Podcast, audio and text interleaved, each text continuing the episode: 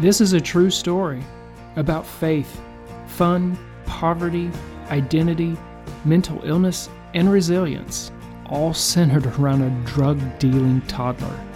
Welcome to the Breaking Good podcast.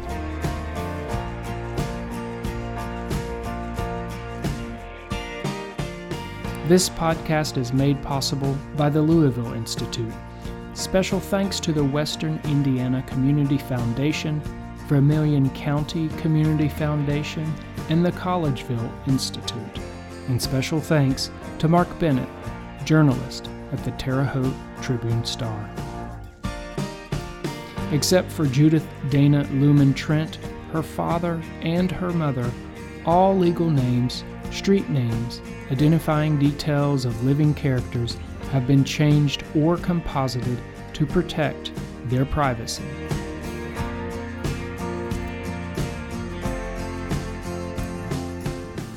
Welcome back to the Breaking Good podcast. Thanks for joining us for episode 2. In episode 1, we met Dana from Dana, Indiana, born in East LA, champion jitterbugger, heir to multi generational Midwestern stories, and daughter of two Christian miracle chasing parents who, we are learning, struggled with mental illness. Everyone called my father King, and he was very unconventional. And he was also very smart. He had both street smarts and book smarts. He was a fiercely loyal friend, an accomplished class clown, a performer, an entertainer. He had the ability to adopt anyone's persona. And in that way, he was larger than life, which makes it really hard to describe Rick Lumen. But when I'm home and I say his name, people in Dana, people anywhere in Vermilion County light up. And there's a reason for that. In the same way, when you talk to folks who knew my mother when she was young, people light up when you say her name.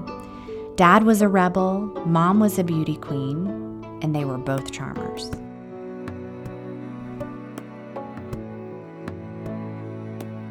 They were also both very faithful Christians. And in many ways, I think it was their faith that kept them afloat on their toughest days. Mom was more reserved in her Christianity, but dad was all out in his fervor. He glued crucifixes to the dashboards of every car he drove, even if they weren't his own car. he had a statue of Mary Magdalene outside his trailer door that he would touch when he walked in the door and touch when he walked out the door to receive her blessing. He kept a King James Bible open on the kitchen counter right next to the razor blades.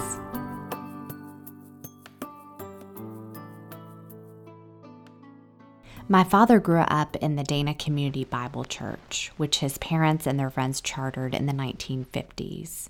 And my grandparents took their three boys to church every Sunday. You know, growing up in the 1950s and 60s, my father attended Sunday school and church camp. He loved the faith, but most of all, he loved watching people practice their faith. And he got a real kick out of pushing the envelope at church. He would ask provocative questions in Sunday school, and he even played Louie Louie on the organ at church camp until he got caught. Tonight, I would like to invite your attention to the Gospel of Mark, chapter 5. I am preaching a special message tonight on demon possession. And if you have ever been reverent in your life, be reverent now. But this is the night I always ask God in a special manner to protect me. For I am invading the demon world by the Spirit and the gospel of Jesus of Nazareth, and I always implore him to stand by me. I'm reading now from the Gospel of Mark, chapter 5. He loved community, prayer, and spiritual practice, and in many ways, he was far more religious than my mother. And in my early life, he ensured that I said my prayers and that I read the Bible. And he and my mother both watched Dr. Schuller's Hour of Power from the Crystal Cathedral, even when they returned home to Dana, Indiana from California. I had a family that came into me one day for counseling. I'll never forget them. And they were both very tense, very, very, very uptight, as you say. And I said to these good people, I said, look, First of all, don't be afraid of the fact that you have a problem. Don't be afraid of this. It isn't the problems that bother us, it's our fear of the problems. And it's our worry about what the problems will do to us. You can determine what the problem will do to you. You can. This can be the greatest opportunity of your life. And the man said, I don't see how it could be. I said, very simply, do you believe in God? He said, Well, I don't know, to a degree, or we wouldn't be here. I said to the wife, Have, have you ever had the joy of giving your life to Jesus Christ? And she said, Well, I'm not sure I know what you mean. I said, Look, if this problem leads you to God, if it leads you to Jesus Christ, if it leads you to make a change deep within yourself, so that you are no longer a selfish person, but a Christ centered person, it's the, going to be the greatest thing that ever happened. Those two people, transformed people, they've changed. Freud was wrong, Marx was wrong, Jesus Christ was right. When you let God come in, everything changes. Everything. Changes. everything. everything.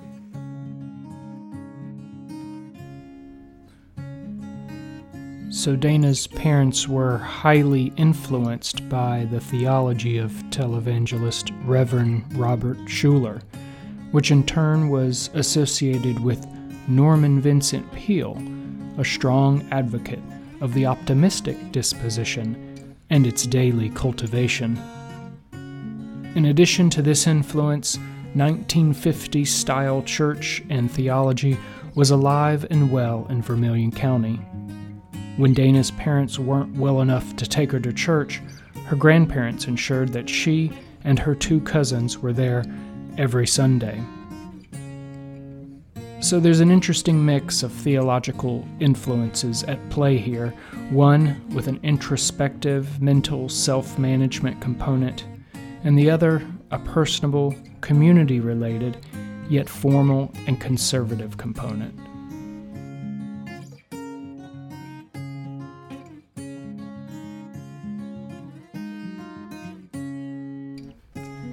Toward the end of my father's life, he actually called himself a monk. And, you know, sometimes he was joking and sometimes he wasn't. And he certainly had all the leadership qualities, you know, to have been a successful preacher. But his friends thought thought of him more as a prophet, and that's because he was always saying these outrageous things that actually proved to be useful and true. And he always had an entourage of disciples with him from his town of Dana days when he ran a street gang to his college days at Indiana State University.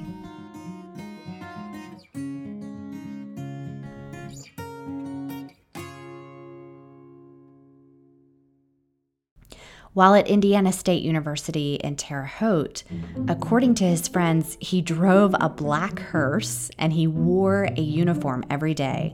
And his uniform was an olive green t shirt with a pocket, shoes with no socks, matching pants with no underwear, and a dark green corduroy jacket.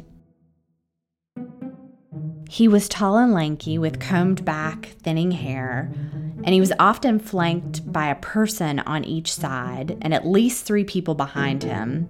And he always carried a briefcase. So when you approached him to say, Hey, can we catch up? He would say to his friends, You know, see me in my office at two o'clock.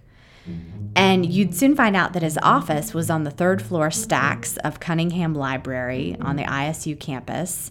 And that's where he would talk to his friends and his entourage about overthrowing the administration and participating in riots.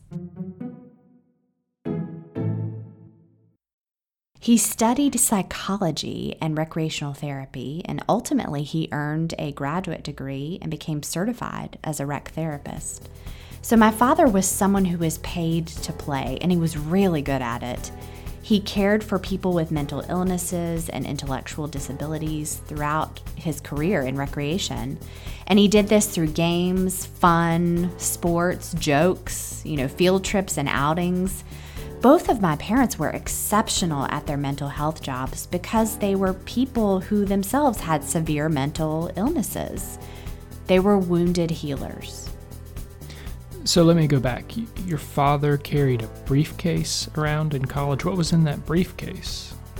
A notebook, a pencil, and a jockstrap. A jockstrap? Yes, required for his PE class, which actually was a dance class. And he had told the dance teacher that he'd been shot in the butt while serving as a Marine, and apparently he limped around every dance class the entire semester. And he'd chosen his rear end as the site of his injury so that he'd never have to show, you know, the wound or the scar as proof to his story. So, which is brilliant, right? I mean, there's there's the street smarts and the book smarts. And in fact, the dance professor really liked him. And when she ran into one of my father's friends on campus, she said, Oh, you know, I have a good friend of yours in my social dance class. You know, the guy who was injured in service, Richard? He's done such an excellent job considering he was shot. My dad's friend was surprised, and when they were telling me this story, the friend said to me, You know, who could remember to limp through an entire dance class all semester? An entertainer, that's who. He was an entertainer, and as far back as I can tell, playing and laughing were some of the ways in which he coped with his illness, in addition to his substance use. People loved my father very, very much, and he loved them. He was a people person, and he taught me to show interest in people's lives. He taught me how to be a good listener and how to help people feel comfortable sharing whatever they want to share. And as a result, he had more friends than you could shake a stick at. He never, ever met a stranger. And if you were his friend, you were his friend for life. But oh my goodness, if you backed him into a corner or you threatened the well being of one of his friends, watch out. That's when you would see the cold, fierce, manipulative, and angry side of my father.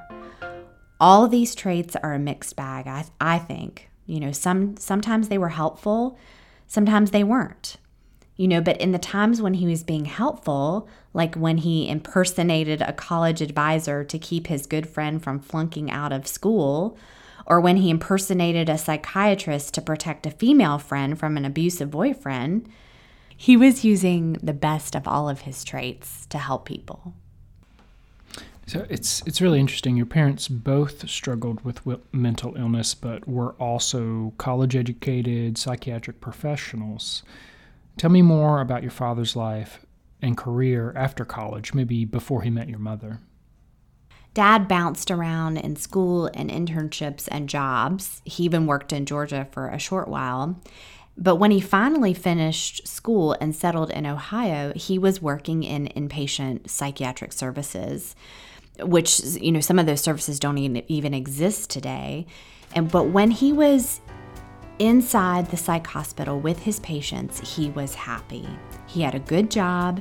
The patients loved him because he threw great parties and he helped them feel whole. You know, like like a human being like themselves, capable of laughing and playing and being liked. And they were feeling this in a time in their lives when they felt like everyone was against them. The doctors, the nurses, you know, even their own families. King and my mom, you know, both knew what it felt like to be patients. They knew what it felt like to be an outsider, to be sick, to feel like the world was against you. And in his mind, dad knew that everyone needed the right escape. Either it was a good story or a road trip, it was some kind of mental or physical adventure and my mother was absolutely the opposite. She believed in a good cry, a nap, or dessert.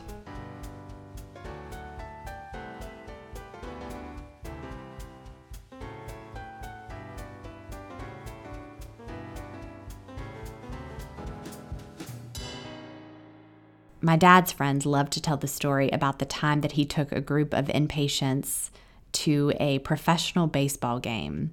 And when the game was over, they were headed back to the hospital, but the van wouldn't start. and it was dark and all of the mechanics you know had already closed but there was no 24/7 towing in those days so he just told his patients to go do whatever they wanted and to you know meet him back at the van at sunrise and freedom was something his patients didn't have in fact, it would have been the most valuable thing to them in that moment. And my father knew that. So they were absolutely elated. All of his patients went their own separate ways, including my dad. And sure enough, everyone was back at the van at sunrise and they had all had the time of their lives, my father included. There is no telling what they and he did that night, but he had given them the golden ticket. So, what happened to your dad's work, his career, when your parents moved to LA from Ohio? My parents arrived in LA in the spring of 1980 and they left in the summer of 81. And according to my mother, my father spent a lot of time hiking up behind the Hollywood sign and doing drugs with the people he met out there. Um, you know, this was 40 years ago before high tech security cameras, so maybe you could get away with that um, then. But he, dad, told folks back home that he'd actually become a Hollywood director. But the truth is that the closest the two of them got to the movie stars was when my mother got a part time job as a nurse at Los Encinas Celebrity Rehab Facility. And they had, you know, followed Dr. Schuller's advice that life could be different, better, and wonderful, and that they could become the kind of people they wanted to be. But the truth is that, you know, though they had a change of geography, and though they thought that change of geography would change the environment in their minds, that wasn't the case. When they arrived in LA, they were exactly who they'd been in Ohio, only they were broke. But they did get their golden ticket their daughter. You know, looking back on it, I admire their courage in so many ways. They were fearless. I am the age now that my mother was when she moved to LA. But my parents were always chasing the next thing, the next buck, the next opportunity, which ultimately led to them having to traffic drugs. They were desperate to make money.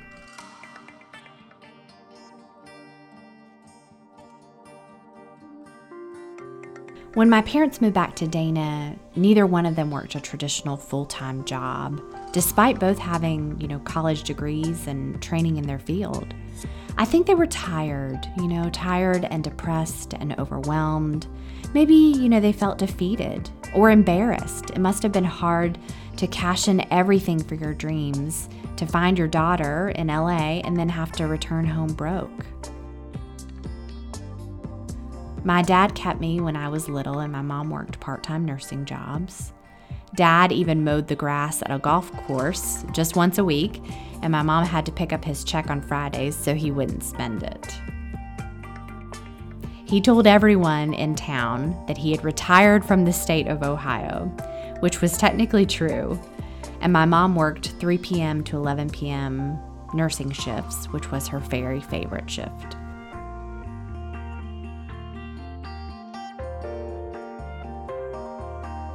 Family and friends tell me stories of those early years that my dad and I were thick as thieves and that he was really, really good with me and just loved me so much.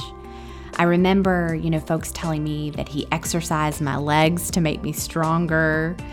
And then before I could hold a razor blade, uh, he actually duct taped my hands to my bottle to strengthen my biceps and to teach me how to bring my bottle to my mouth and create muscle memory.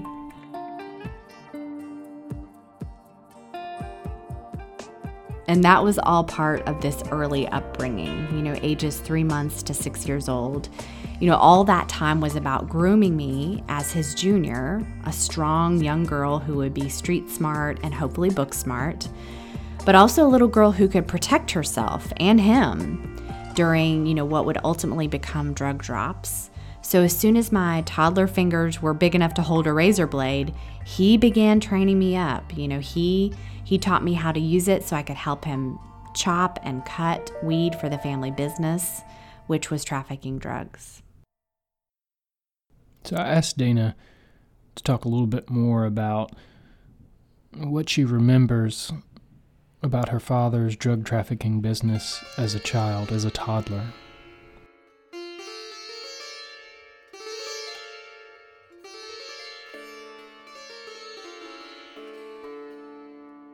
We stacked green plastic wrap bricks floor to ceiling behind the mirrored closet of the back bedroom. King, my father, would pull out a handful of dollhouse like trees from one of those bricks and place them on the scratched up trailer kitchen counter. He set me up on a tattered faux leather stool. I was so excited. It had been repaired with duct tape, so it was kind of sticky. And he inched me closer to the kitchen counter. And I was short, so I had to get up on my knees to reach the top of the counter and he would sit across from me, cupping his right hand over my left hand, teaching me how to use a razor blade. It was hard to drag a razor blade across that kitchen counter without snagging it on an old scratch. I can still feel that razor snag, like nails on a chalkboard. Every day we separated the seeds from the marijuana flower. I piled my seeds up on my side of the counter, waiting for his approval, and my hands were always sticky, sweaty, and sore from holding razor blades all day. But this was my role in the assembly line of our drug trafficking business.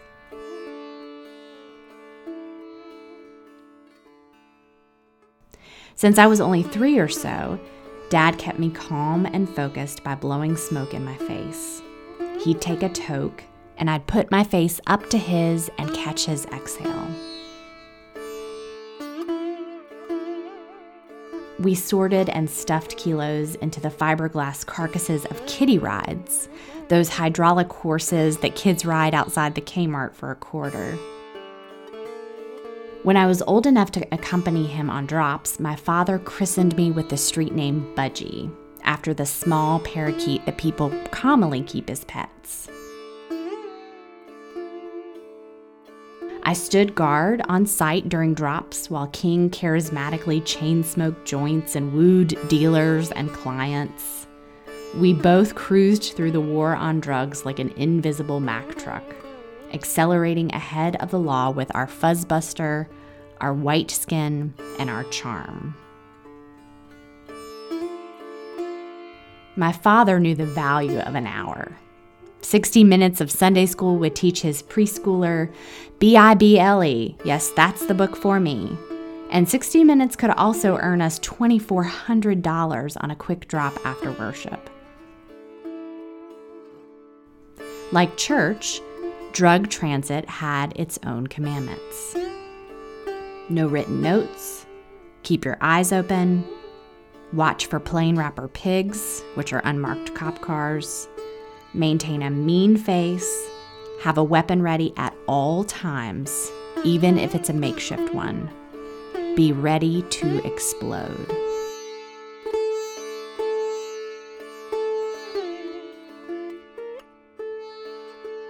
Dad gave me special instructions to give every trucker we passed the middle finger. We're on a tight schedule, he used to say, stroking his beard with clenched teeth, mocking country club elitists. When my dad returned to Dana, Indiana after I was born, I think he thought he had found his new calling. It was a kind of recreational therapy anointing the poor, the mentally ill, the bored, anyone desperate for an escape with the balm of cannabis. But my mother had wanted to expand the business. She wanted to move out to a farmhouse in the country. She wanted to store more inventory. But my dad just didn't have the entrepreneurial spirit for that. I think the divorce is when these drug drops finally became a point of contention for them. My parents had two very different philosophies on parenting and who I should become. Budgie was my dad's fledgling drug dealer, poised to inherit his empire, and Revy was my mother's evangelical Christian do gooder minister, poised to help her the rest of her life.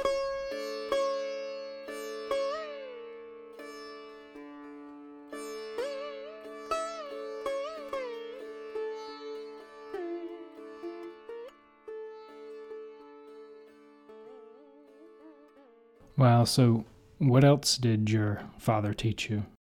You know, my dad always wore Vaseline all over his face because for him, it was the difference between life and death. And so he taught me to smear Vaseline on my face because the slippery element of Vaseline keeps your opponent from getting in a good hit. You know, and even if they do, the skin is less likely to tear. Or if you get cut, you know, God forbid, Vaseline can help stop the bleeding. You know, and even after I moved to North Carolina, I wore Vaseline on my face every day until high school, which is embarrassing now. I just didn't know any better.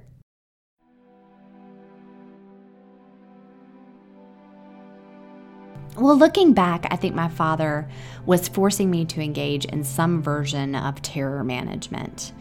My father was playful and jovial, but he was also really wise. You know, he sensed that I was going to be an emotional, vulnerable kid.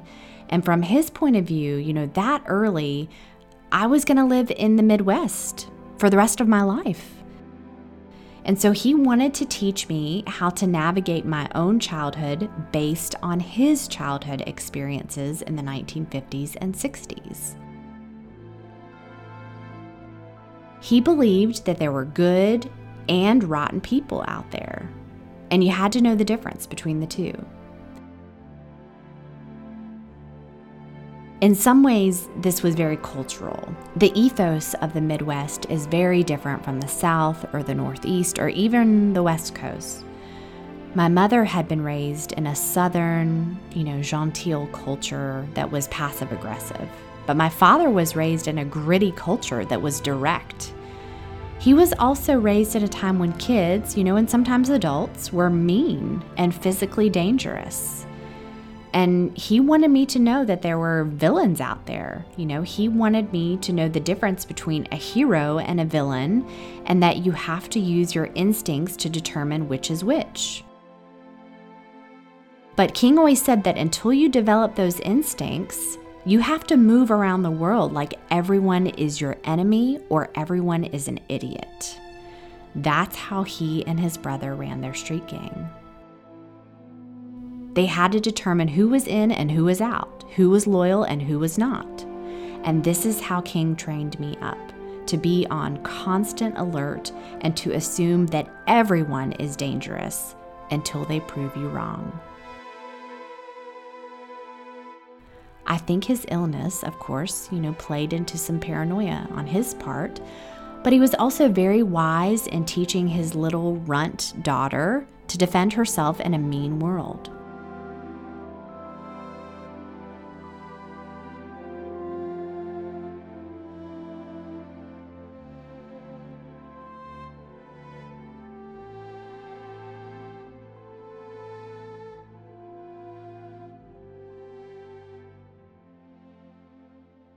You know, on a funny note, he was so paranoid one summer that he showed up at a friend's house in a taxi with a three piece suit on in mid July with $10,000 stuffed inside his jacket.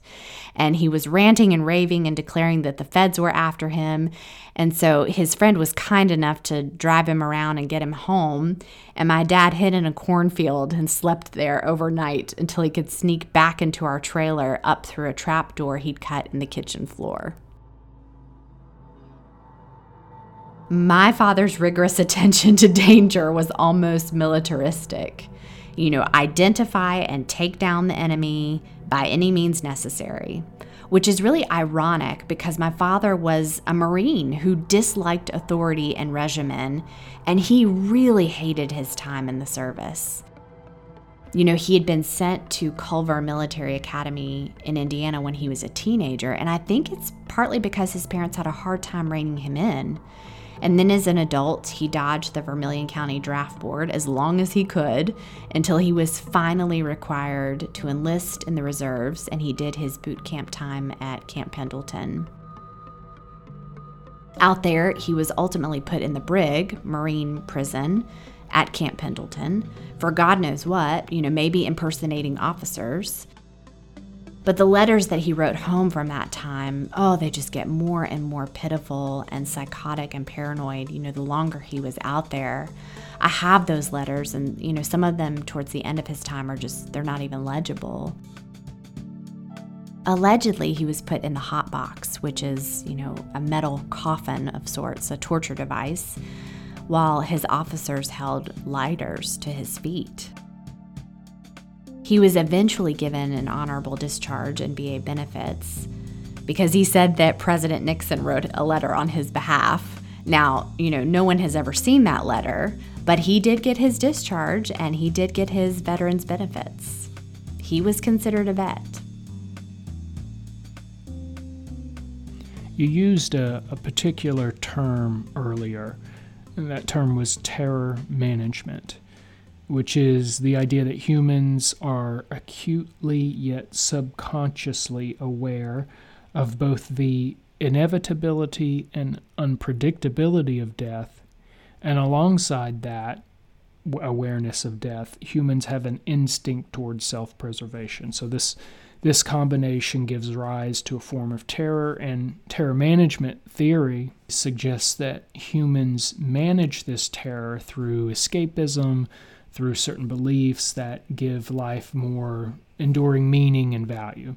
So uh, I'm a little afraid, maybe a little terrorized to ask um, what else was involved in your dad's attempts to help you manage your terror? Sammy Terry. I'm afraid to ask. What, what's Sammy Terry?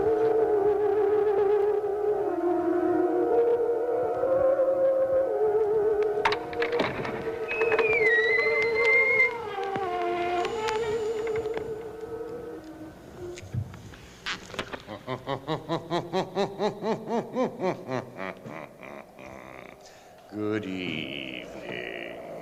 Welcome to two maddening hours of horror and fright. I am Sammy Terry.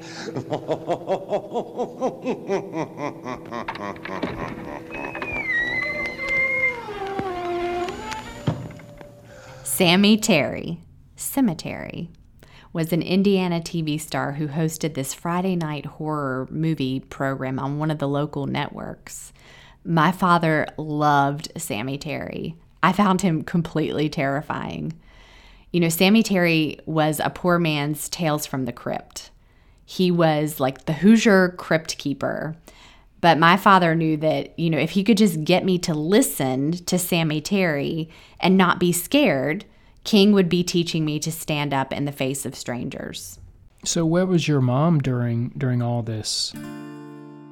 She worked odd jobs and shifts as a nurse, and she stayed in bed most of the time when she was home. I have old Polaroids of her in my parents' king size bed in the back room of our trailer. And she'd sit up in bed and watch Johnny Carson and cross stitch or eat a meal on a tray. And my dad waited on her constantly. But she's almost a ghost during those times.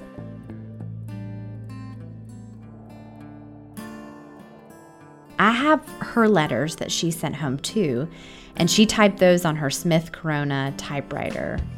She really wanted to be independent and not have to work. She wanted to start a small mail order business and had even ordered the stationery with her initials on it. But she never did it. She was she was a visionary but she often lacked what she called, you know, the get up and go. In fact, she would say, you know, my get up and go done got up and went. But she could turn her mania on when she needed it to survive. During those years, she was in bed, and honestly, you know, her staying in that back bedroom in bed had a purpose. She was a guard dog of sorts, you know, watching the stacks of brick inventory, you know, behind their mirrored closet doors. But she smoked with my dad, so she was a bit out of it. One night, I woke up from sleeping to the smell of blueberry muffins, which are my absolute favorite. You know, it was probably midnight. So I, I, thought it was unusual, but it was exciting. You know, my mom made blueberry muffins for me, my favorite. But I went into their bedroom and it was really just a sweatshirt with a blue sailboat on the front She'd thrown it over her bedroom lamp for ambiance, and that sweatshirt was burning.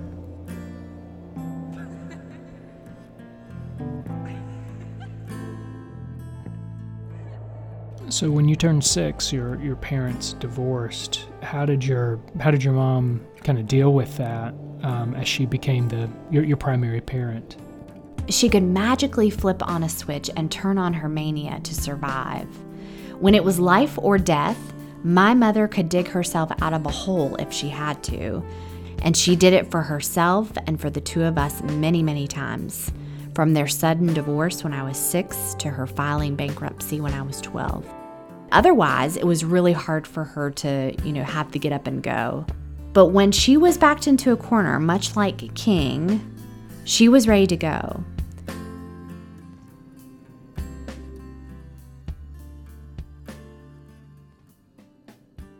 Everything was a cycle with my parents. Starting fresh with clean slates was their MO, and I think it was a mark of their illnesses too. They both had a sort of burn it down mentality and coping mechanism. Their lives were composed of like popsicle structures, you know, enthusiastic but brittle. They built things that worked until they didn't. And when they could no longer function in that structure, you know, it collapsed or they burned it down. And then they built something new. The two of them reinvented themselves so many times, if you think about it. They had extraordinarily fascinating lives. I don't think it was a surprise to their families that every few years they were on to something new. But as I learn more about them, it's fascinating to me. It's like their mental illnesses, mania in this case, was actually a superpower. When they hit rock bottom, they tapped into this mystical force to start all over again. You see this in their fresh start in LA, then moving back to Dana, Indiana, then the divorce when mom and I moved to North Carolina. Dad's fresh start was usually comprised of a persona switch up, while mom's required a change of geography.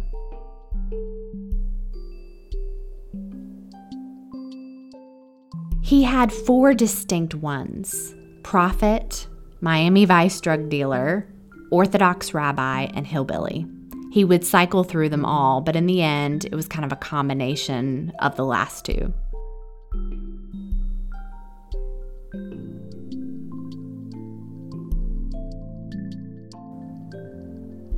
So tell me a little more about how the divorce went down. In summer of 1987, when mom packed the silverware, you know, she and my father had many contentious phone calls from hotel rooms that ultimately led to the divorce and credit cards being canceled. And so when we had no money, mom and I, you know, we were homeless. It was a quick turnaround. One week I was part of this cozy nuclear family in the Midwest, you know, training up for my drug trafficking business and riding with my dad on drops. And then the next week, I was with my mother in a Southern culture, homeless, and being her emotional rock while she navigated this sudden cutoff from my dad.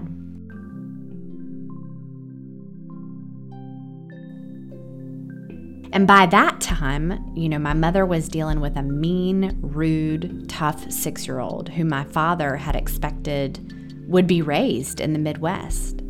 And I was very respectful of my father, but I was not respectful of my mother. So the next six years were spent, you know, her undoing this stoic six year old so that I would become a sweet, people pleasing Southerner.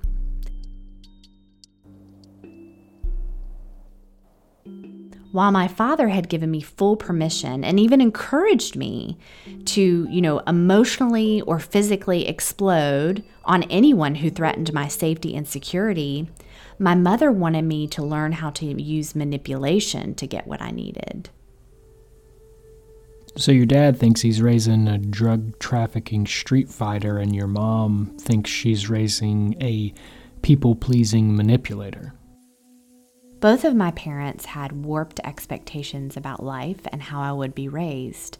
And because I was eager to please both of them, I shapeshifted a lot. You know, overall, while my father's way of raising me was more physically dangerous, my mother's way was more mentally dangerous. This was the difference between the two of them that was so confusing. My father's illness was explicit. His schizoaffective disorder manifested in loud, bold symptoms. My mother's illness was more passive and under the surface. It was subtly manipulative and often very spiteful.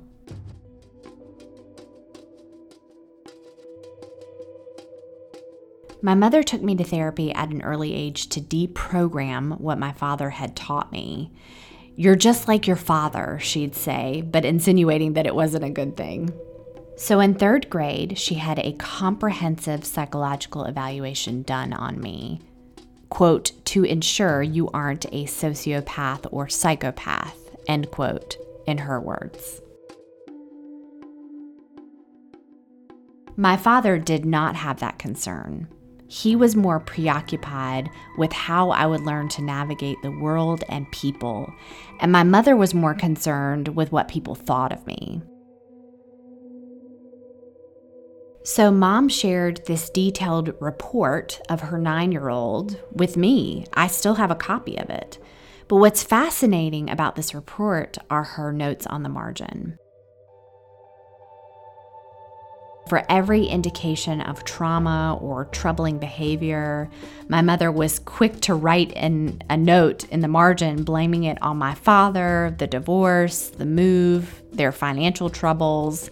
In other words, she was quick to let me know in print that all of our problems, including any character or personality flaws I developed, were my father's fault. My mother was very vocal in her hatred of my father. He was less direct in his hatred of her. But both of them said to me at different times, quote, just between you and me, end quote. And then they begin some terrible story that degraded the character of the other.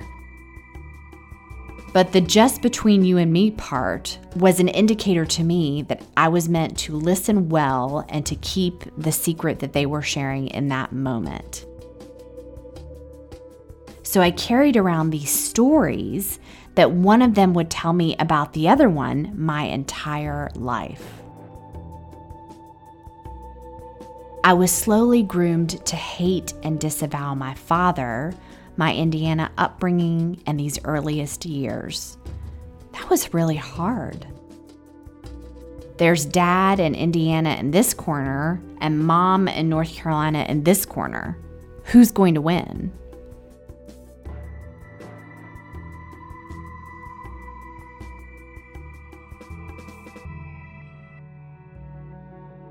Seven months before my wedding, I was beginning to doubt whether both of them could be at the wedding and be content, and even celebrate. So I uninvited my own father to my wedding, which was heartbreaking.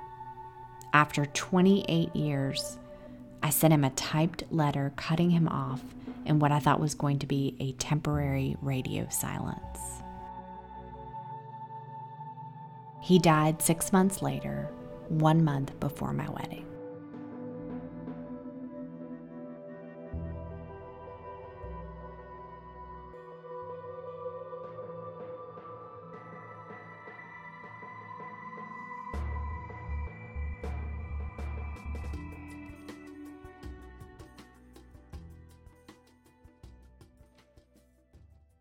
You have been listening to the Breaking Good podcast, produced by Profound Productions. The intro music is entitled From the Heartland and is composed by Seastock, licensed from Jamendo. For details on all other background music and sounds, visit jdanatrent.com. There, you will also find additional show notes, photos, and more. Thanks for listening.